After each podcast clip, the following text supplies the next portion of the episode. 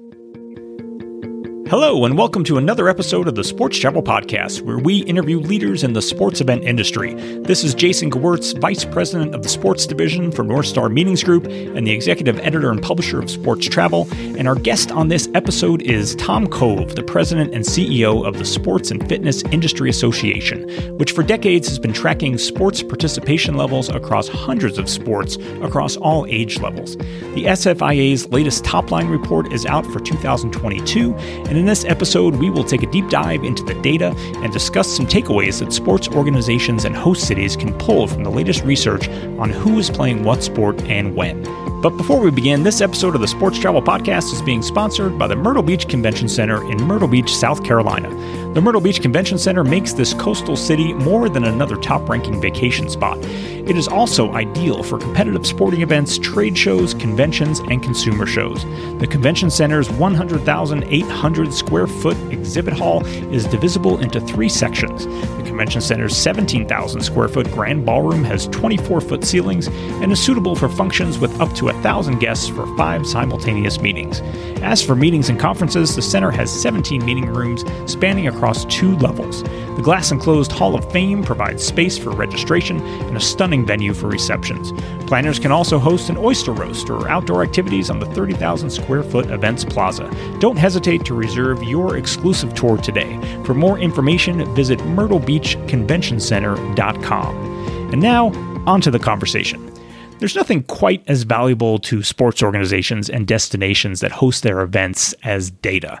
And one of the leading organizations that's been diving into data analysis for years is the Sports and Fitness Industry Association. The association, whose members include sporting goods and fitness brands, manufacturers, retailers, and marketers, has one of the deepest data pools in the country, annually surveying Americans six years old and up about their levels of participation in a list of sports that now tops 100 120 different activities. Every year, the association issues reports on which of those sports and activities are on the upswing and which are headed down. Toss in a worldwide pandemic that has fundamentally shifted the way everyone participates in the activities they love, and you've got a data set that is ripe for analysis and contemplation for all who have their hands in organizing sports events at all levels. Tom Cove has been the association's longtime president and CEO, and his take on why some sports are doing better than others is always worth a listen. In this episode, we will discuss with him those activities that are faring well and why, uh, what impact the Olympics is having on sports that are part of the official program, what sports event organizers should be thinking about when it comes to retaining athletes, and how age and income can determine not only your level of activity, but the types of things you might go out and try. It's a fascinating conversation and one with considerable takeaways for anyone who has their hand in the sports event industry. We hope you enjoy the conversation. Tom Cove, welcome to the Sports Travel Podcast. Pleasure to be here. It's nice to connect with you again. It's been a little while. The SFIA is always on the cutting edge of research when it comes to participation in sports at all levels.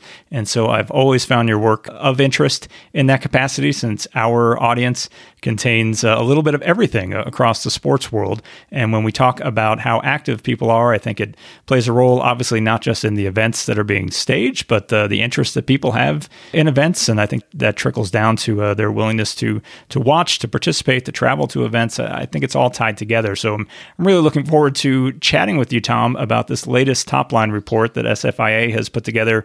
There's a lot of great information in there, and I, I feel we could probably talk for hours on this, but we, uh, we won't quite go that long, but I do want to ask you quite a bit about the work that you and your team have been putting in. So uh, thanks again for taking the time to chat.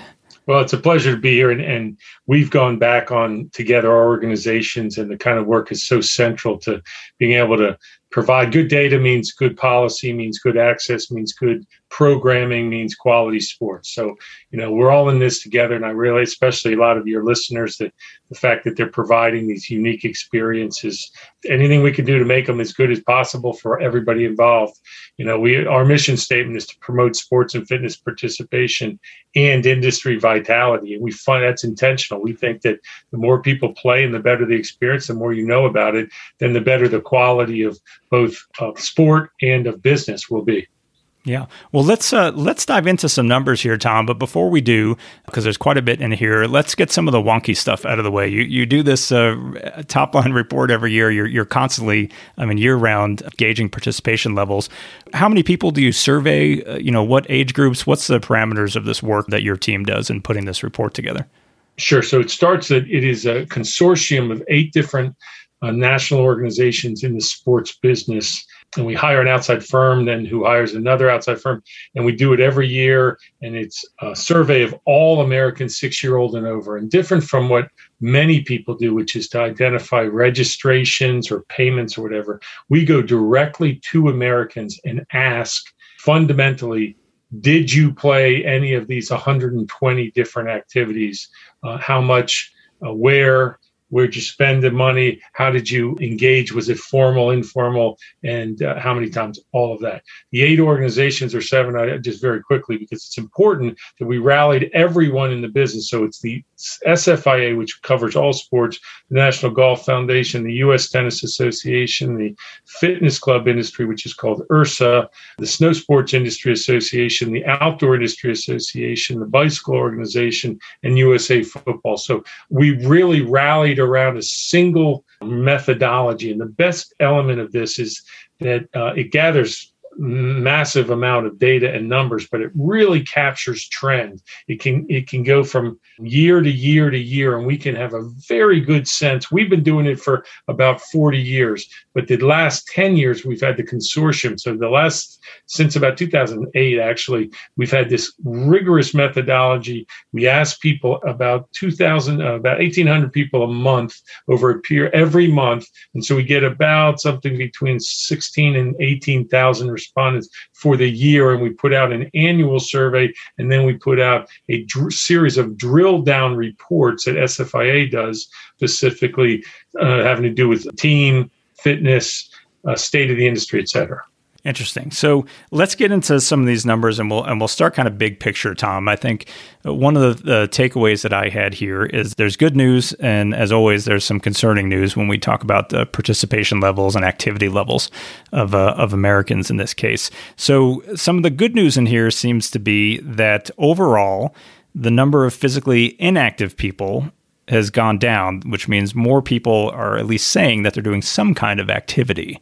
Let's start there, at least with some good news before we. Yeah, so it's, it's terrific news. And inactivity for us, SFIA, is the lowest threshold you could get, which is did you do anything of these 120? When I say 120, that's football, baseball, basketball, hockey, lacrosse, ice hockey, field hockey, uh, but also fitness activities, uh, weight training, treadmill, outdoor activities, climbing, camping, kayaking, obviously sports like golf and tennis, running, and etc., uh, and even things like tai chi and stretching. Uh, so there's a lot of options. Inactivity measures those that answered no, I did not do a single one of those over a 12 month period. You cannot get a lower threshold. Right. Not even stretching. Historically, well, we actually don't, we, we don't count stretching that one, but, okay. but yes, pretty, you know, and when we say often, pretty close. Of the 120 activities, at some point when you just lie about it and say yes i did something because you know there's incentive but we get historically about 80 four million people that said no i didn't do that when you when you play out the whole you know random sample and take it to a national average. And this year it's gone down. During covid it went down two years in a row which is terrific and even better terrific that when you break it down by age the inactivity numbers went down according to uh, 6 to 12 and 13 to 17 year olds great, great news, and significantly by several million people. But that is the lowest bar you can get. So, what that means is more people were doing something, getting outside, getting off the couch, etc. It doesn't yet mean that they're doing enough to really make a difference. That's where the rest of the data comes from. Yeah, and let's talk about the rest of the data. I know your organization is often talking about these sort of core participants, so people who are doing an activity on a on a regular basis. Do I have that right uh, in terms of that terminology? Yes. a fundamental analytical tool we use because ours is, is, a frequency measure. Did you play it and how many times? So we have a tool that we've created that basically identifies the total number of participants and then breaks them down by casual versus core. And the casual versus core is not an attitudinal measurement, it's a actual number of times. And we designed this specifically to understand the way sports work and sports are, are participating. And so the core number can change dramatically depending on the sport. So, for example, if you uh, run, then and you're a runner, a core runner would be have to be 50 times a year. That's running once a week. So most runners run at least once a week, right? Mm-hmm. Uh, on the other hand, skiing if you ski eight times a year, that's a lot of skiing for most people. And you're seriously committed. You probably have your own equipment. You've probably invested in a whole bunch of things. So, uh, in the team sports context, it's generally either 13 or 26 times a year. And that basically is are you on a team? Are you practicing, having some games? And it incorporates a low number. So in high school or a serious travel team, that would be a super low number. But we want to incorporate the six, seven, eight, nine year olds also as core players in the appropriate age that they are. So we keep it low and then we really zero in on the core numbers because those are the ones most likely to reflect serious players, people that would commit to uh, go to events, to buy product, to get trained and just stay with the sport over a period of time. Mm-hmm. And I know things obviously vary from sport to sport and from age to age, but in general terms, Tom, what are you seeing trend wise as far as uh, that level of uh, you know committed participation in sports? Sure. So you know we're in a we're in a, a, crazy moment, as we all know, in terms of two years. You know we're in March at least, uh, and we're basically two years to the month of, of COVID. We have really analyzed everything over a two year period because it was such a strange and different time. And so what we have seen is some sports during the COVID period really exploded and some really suffered.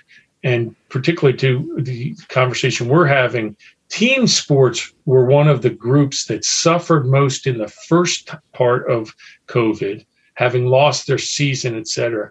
Uh, they came back in a casual way over time, meaning people couldn't play on the team, but they went in the backyard and they ended up playing, etc. And now they're coming back stronger and stronger, almost month by month. And we see coming into 2022 spring season, very hopeful signs. Spring, summer, fall. First time we're going to have a, a, a full year of, of a full access for the most part. So, bottom line is that the core participants dropped considerably in team sports of the 23 uh, for what we classify as team sports, including things like swimming on a team. Most on the core side dropped, but the good, healthy sports kept pretty strong on the casual, which suggests an interest.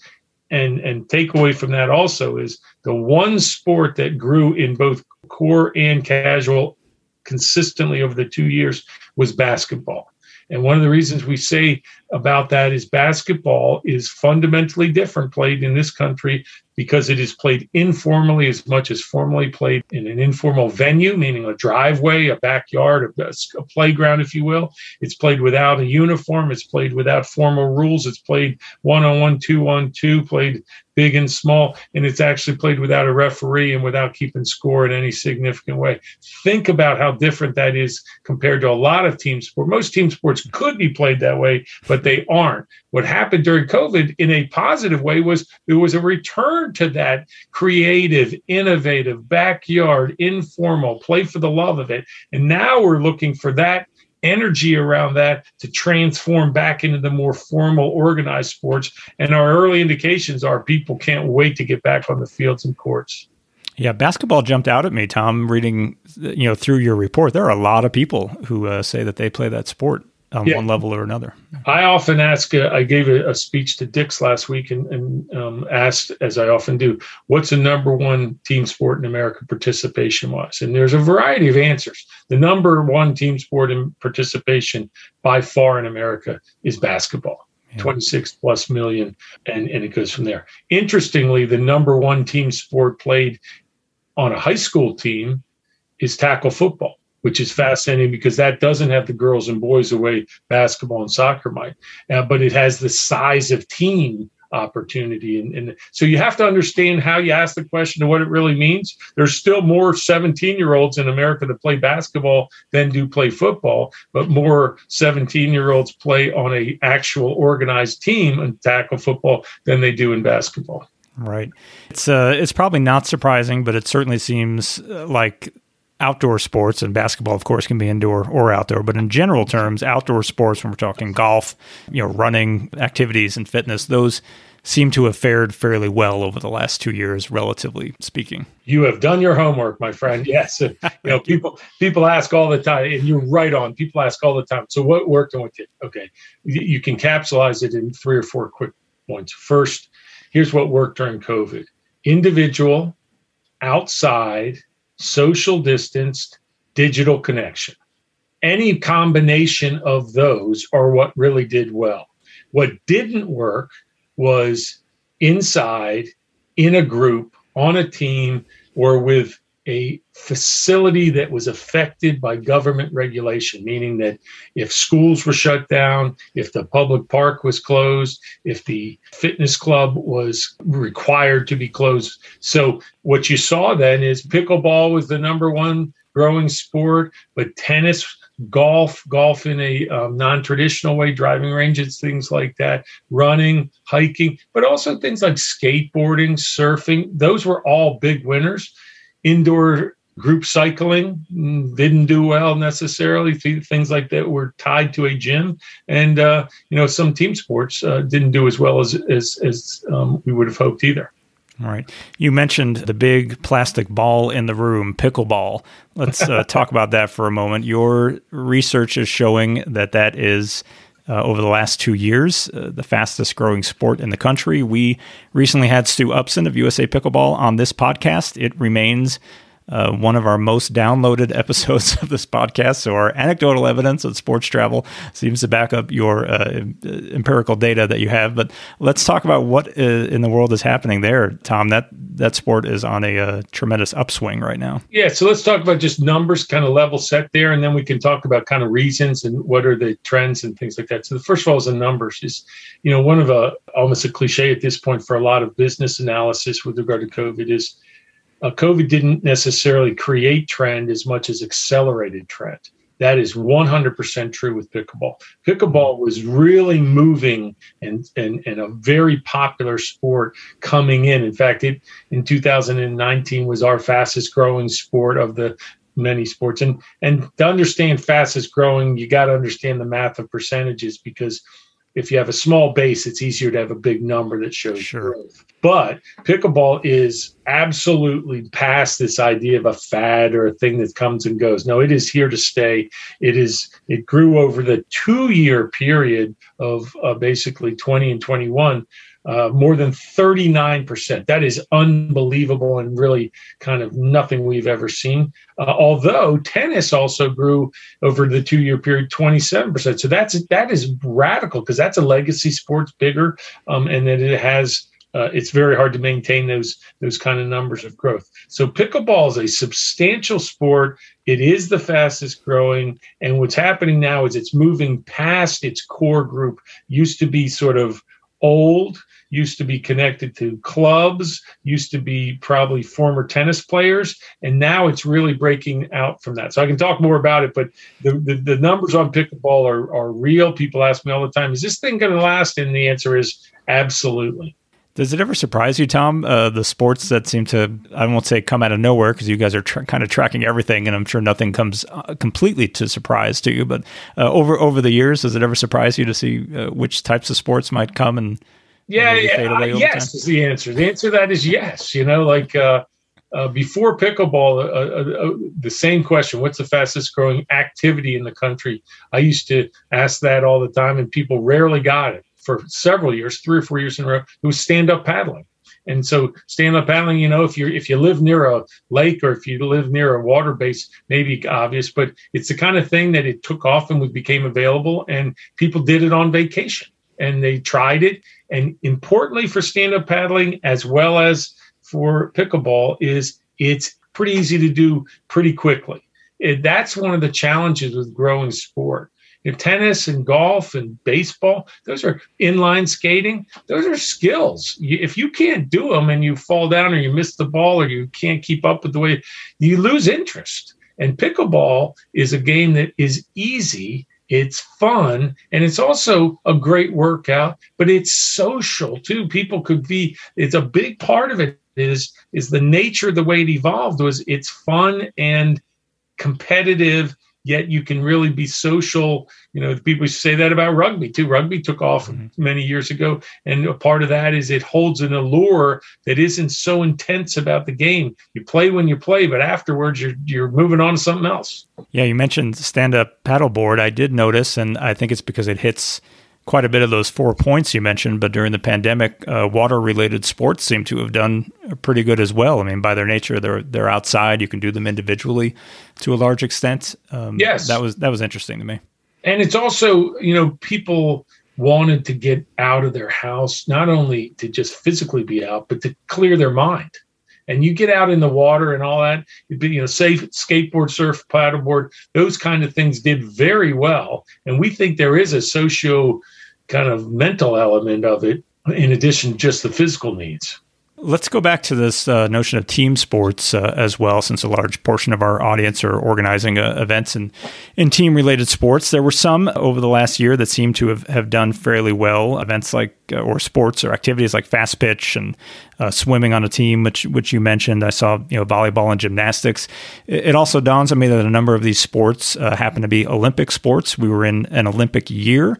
Are you still seeing some sort of Olympic bump in general terms in, in some of the sports on on that particular program? We've always heard evidence of that, and I know the national governing bodies always uh, suggest that they at least see some level of, of interest go up in an Olympic year. Yes, the uh, uh, ESPN calls our research the gold standard of research, and this is one of those that then other you know whoever's pushing the sport loves to say that when it's the, their thing goes up, and the and the networks talk about it, and the, and the IOC and the USOC talks about. It. There's no question it's an Olympic bounce, what we call the Olympic bounce in the United States and it it to me made even more sense that this that the power of the Olympics relative to growing participation in the uh, Summer Olympics that we just had uh, now you know 21 in Tokyo because even in that year which was a lower watched and a lower participation there was all kinds of covid issues and it wasn't as as overwhelming an olympic experience globally as it often is. Even in that year what we saw is the key sports that are traditionally American winners and then stories grew. Gymnastics, track and field, swimming, uh, one other, a volleyball, beach volleyball. So those those ones are did in fact grow, and we would expect going forward when the, when uh, the Olympics are going to be in Paris in 24, the Summer Olympics, and then in the in LA. Holy cow! We believe that every indication would be the big, you know, especially if there are big American stars. They really draw, and you think, do they generate participation? The answer is yes, they do. You know, when they when American stars and have a great story relative to their Olympic experience, young girls and boys go out and play that sport. And, and they're not no one has to say you should go play, you know, beach volleyball. All they do is watch it and say, I want to do that. Gymnastics for sure. It's interesting, Tom, as you know, ratings, while still tremendous, a lot of people are tuning in for the Olympics. They are in broad strokes, they're down from what they traditionally have been. Uh, do you think national governing bodies need to be concerned about that, just on on the eyeballs on some of those sports, knowing that they always do get a bump? Yeah, uh, you know, it's the Olympics are hard, and and any global sport is because sport is exciting when you don't know what's going to happen, and tape delay is a killer. It's all there is to it. And if it's 12 hours and some of the best competitions are going on when Americans are sleeping, it's hard to get around that reality. And we had two in a row relative to Tokyo and China in, in two years, both of them 12 hours effectively uh, different. So you lose that momentum and that excitement. And, and there's other issues around it too between uh, COVID and people just not having it in their head. I'm not worried about it going forward. I do think that the you know the idea of governing bodies needing to keep it fresh. Clearly, that's what the winter sports have done with a lot of their uh, you know new sports. That that's playing well. that I, uh, we don't really follow as closely the winter sports participation, but the idea to keep it fresh and keep the audience younger is really valuable. And I think that the governing bodies are going to have to, in the off years, continue to communicate with the younger audience and keep them energized. You mentioned the younger generation. One of the things that I always find interesting in your reports, Tom, are you also break things down, you know, at generational levels. And so I am solidly in Gen X, like smack in the middle of, of the curve uh, of that generation. I saw that we didn't we didn't fare too well. It looked like uh, Gen X decreased uh, participation uh, across the board. But it's it's always so interesting uh, to me to see uh, how these things trend from if you're a six year old or if you're a 60 year old. Yeah, it, it, it's fascinating. And we could talk all day, but one of the things is we, you do, you, you, there are several factors, but one of the factors with regard to COVID and not COVID is time you know the, the, we underappreciate how much time is a determinant to whether you can do effectively discretionary activity so during covid one of the things that helped golf and tennis was people had much more time one of the things people say about golf is i love to play golf but it takes five or six hours well, during COVID, they actually had five or six hours. They're working all the time anywhere. They didn't, who knows? But there's clearly that. So going forward, what's going to happen when people have to go back? but they're not going back in the same way. They're not commuting in the same way. They're not going to the office in the same way. Relative to our audience today, I think it's super important to recognize that the team sports experience is also influenced by the potential coming out of the pandemic awareness that the people are looking for life balance and they may not want to spend every waking hour of their time driving their children all over or spending the amount of money that it might be. And so they may have come to that where that informal is good because it, it, it reunites that love of sport.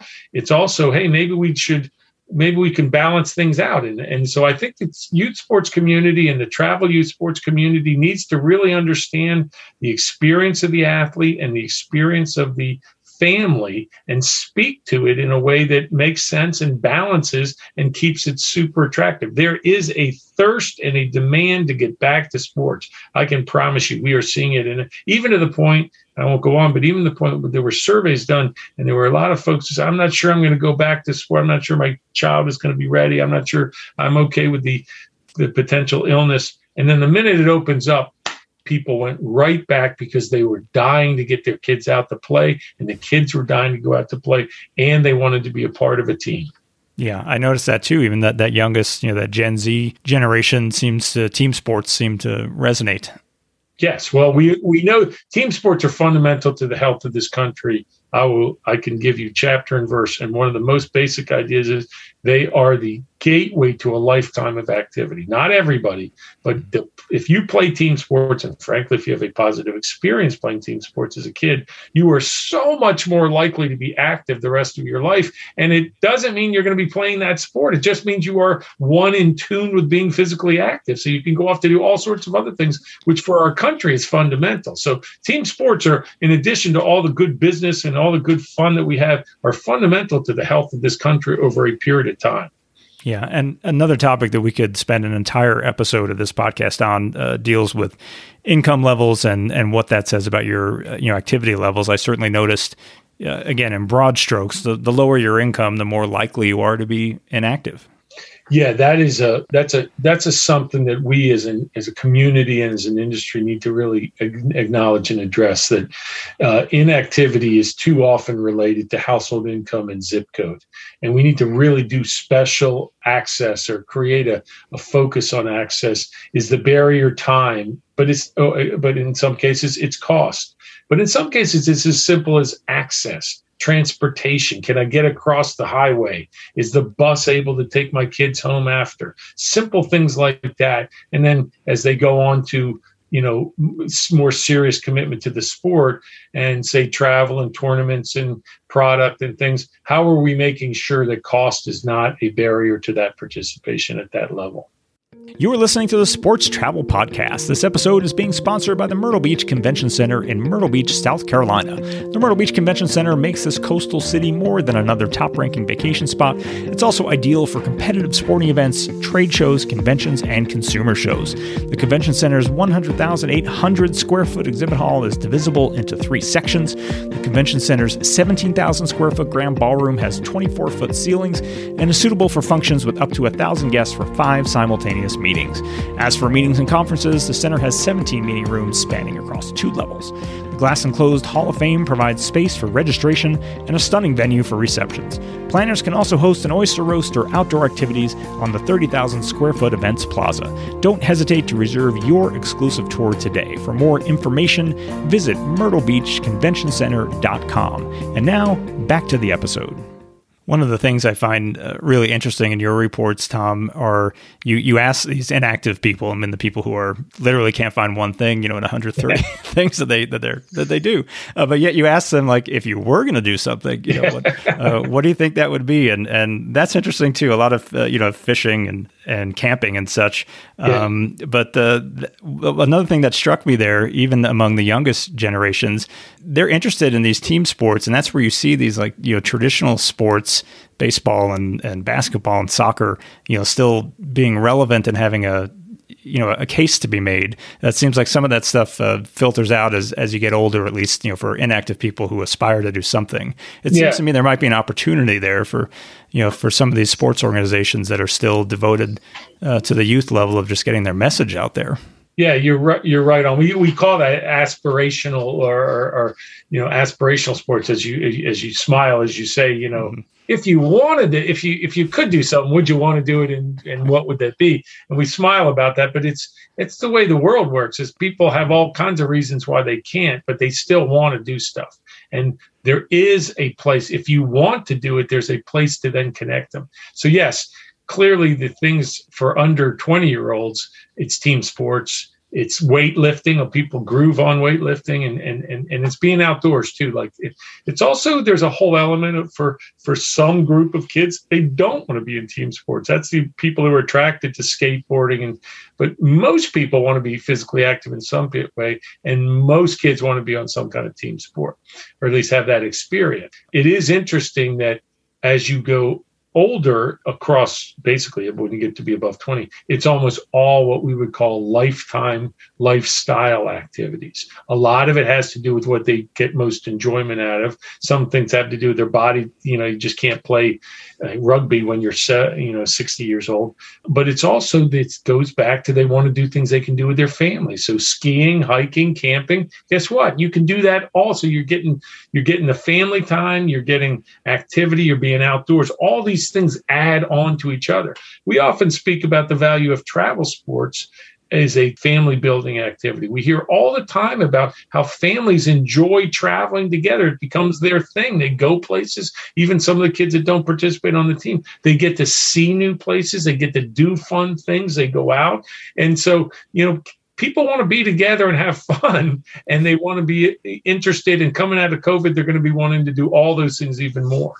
Yeah, just to uh, emphasize the depth with which uh, your team uh, looks into things, I saw bird watching was on your list, which is something my son and I have uh, picked up, you know, quite a bit during the pandemic. It's not the most physically uh, engaging thing that we do, but it gets us out. you know, we yeah. walk around. Uh, there's you know one of your of your hundred or so that actually spoke to me on top of some others. Yeah, exactly. And you know, for a lot of folks, you're not one of those, but but a lot of folks, this is all they can do but it's huge to get outside. You know, there's been several academic studies. This is a whole different level of research, but there have been several academic studies that suggest, especially for people above a certain age, the single most important to factor in determining their likelihood of health risk is getting outside. If they get outside every day, they're doing something, and physically outside, and, and bird watching is a perfect example. It changes the whole demeanor of one's day and so, yes, we think that's terrific. It's it's just like you know, activity is activity, sport is sport, but being in a place that you can you know use one's body and embrace movement and embrace the benefits both physical and social and mental that come from it that's where the future is for us. This may be a, a, hard question to answer, but let me go ahead and throw it at you anyway. So, every time you do these reports, you've got, of course, some sports uh, whose organizers are going to love the, the numbers they're seeing in the positive end. There are going to be some who are going to see the negative end and, and wonder what they're doing wrong. I guess on, on, on both ends, you know, for, for those sports that inevitably, for whatever reason, are you know trending downward. Any advice, you know, to the organizers of these sports on what approach they can be taking to reverse it, or is it is it so individual per activity that it's that it's hard to generalize? Yeah, that's a great question. I laugh because it's you you captured you weren't going there, but you you you captured and triggered me on this because when we do have bad information, I get called. You know, the data are the data. We live and die off of the rigor and the, the methodologies. And people say, "Oh, I loved your data," and then last year I hated your data. And, you know, so well, as the numbers are the numbers. I, so I laugh, but was, I digress. Excuse me for that. Um, but we are committed yeah, to what the data say. And can only imagine the conversations. Yes, and, and you know, frankly, team, you know, a lot of sports go up and down, and and and a lot of sports have spent time and effort to grow participation and and then they don't keep it. And retaining is just as important as growing um, for the health of a sport. But to your point, you know, what kind of lessons have we learned? Uh, one one is that there's an element in this country of over competitiveness. That's all there is to it. There we've got we've got a reality that we've got to come to terms with. That competition is great, Competition is what motivates people. Competition is what drives people to take on a different level of commitment. But at some point, we're losing participants because competition is too much, whether it's it, it, burns them out physically, overuse injuries, or it costs too much, or they just lose interest because it, they want to do other things. So, what I say to people all the, all the time is listen to the athlete and listen to why. In fact, I, I, I just mentioned retention. I, I, we try to talk to coaches in leagues and say, if you can possibly keep the names of every player you had and find out how many of those players played the sport next year. That is the fundamental basis of whether you're doing a good job. Not whether you win or lose, not whether you make a lot of money, not whether you win a national tournament, but if you are keeping people playing the game and frankly coming back to your same league, then you are doing something right. Too often we forget that basic metric. Here's a question for you, just as a researcher, Tom. I mean, these last two years, uh, as we've touched on here, have just been extraordinary. A worldwide pandemic. Uh, most of us in our lifetime haven't had to live through this. You know, here you are, uh, an organization that that charts the comings and goings of sport participation, and then this thing comes along that just shakes everything upside down and, and you know throw, throws it out. Is that maddening to you as a, as a researcher knowing you have you have decades of growth that you can track one way or the other? Or is it exciting for you that there's this crazy new element into the mix uh, that causes you to and other you know the people reading your reports to maybe think differently about the research that's a very insightful question. I've never thought about it, but the fact is, it's exciting for us. It's exciting for me because the data are so much more rich now. You know, frankly, from year to year, things don't sort of jump, especially in traditional team sports. And this year, we saw over two year period, we saw so much. Um, and next year, we're going to learn again. So, yeah, it's been an exciting time. It's tough, though, when you see so many of us who have been committed to sports and I know sports events that we just couldn't do. It was a sad time for a lot of us in our industry and in our community, not to mention the kids and the families that were missing out, but people have dedicated their lives to to creating these valuable properties and these valuable experiences and these valuable products. Um, and it just kind of went away. There's nothing anybody can do. So on the one hand, the the, the research and the the uh, it, it, honestly invigorates us a little bit because there's so much more to learn and to analyze. And on the other hand, we never want to sort of lose sight of these are real people that suffered through. And you know, our business, the products, the sale of products, actually did pretty well because people couldn't spend money on experience. They couldn't spend money on going to restaurants. They couldn't go to movies. They couldn't go on vacation, and they couldn't go to tournaments. And over time, they bought more stuff they bought a lot of our things, products. They bought things to be healthy and active. So all that's good. But we see people want to go out and use them now and they want to go back to the fun things like going to events and like participating in tournaments and like getting better at the sport. So, you know, it's an exciting time and we hope to do research around that too. All right. Well, let's end here with with a look ahead. I know that's always hard to do, but if we were having this conversation a year from now, do you think uh, we'd see some of the same general trends uh, that you've noticed uh, as far as those increases, the outdoor sports, the the nature of being distanced? Do you think some of that stuff goes away as hopefully the pandemic starts to uh, right itself? Yeah. So in business, you know, we always talk about comps and how you can you know, if you were up 10%, are you going to be measured against that? It's going to be hard to keep the growth rates for some of the things that exploded, whether they be home fitness and home activities or or uh, golf and tennis. Uh, but no, we see them as sustainable for sure. We see that there's a, a especially in the in the next 12 months, we think those that were already kind of being active, they might go back a little, but they're still going to be substantially more than they were before. And there's going to be a really strong comeback on things that they haven't been able to do. So, for example, the spring team sports season, as an example, they got kind of beat out of two years. In the first March of 2020, uh, right out of nowhere, just kind of taken away from them. And 2021, it was still pre vaccine. It wasn't quite worked out. A lot of schools weren't back. There was such a kind of a confusion. Now in 2022, spring season, everybody is raring to go. Same thing with uh, the summer seasons and, and and all that sports camps and sports events and and things that people they're longing to do that. So we think a pretty strong, we're pretty gung ho on 2022. You know, going into the future, 23, 24, it's going to be hard to maintain these sort of increases, but we should be able to sustain them on that note, Tom, we'll wrap things up. Let me ask you this: We've talked about you know this top line report, and we've kind of skirted around the edges. This is a tremendous piece of research with uh, quite a bit more detail than anything we've talked about here. For those who might be interested in acquiring this report or, or purchasing it from you, where where can they go to find out more? Well, that's lovely of you to ask. Thank you very much. SFIA.org is is our website, and uh, if you're a member of our organization, you get all this for free and you can get it at a very reasonable price.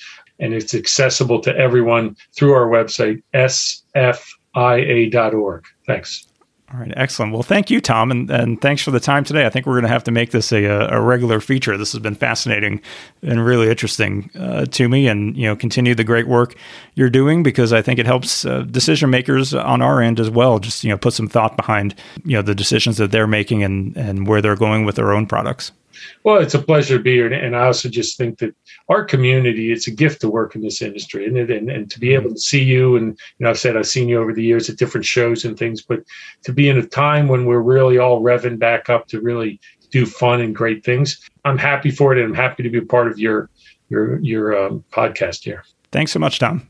This has been another edition of the Sports Travel Podcast. Thanks for listening, and be sure to subscribe to our podcast on all your favorite platforms, including iTunes, Google Play, and Spotify. Past episodes are also available at sportstravelmagazine.com, which features regularly updated breaking news and in depth features on stories related to the sports events industry.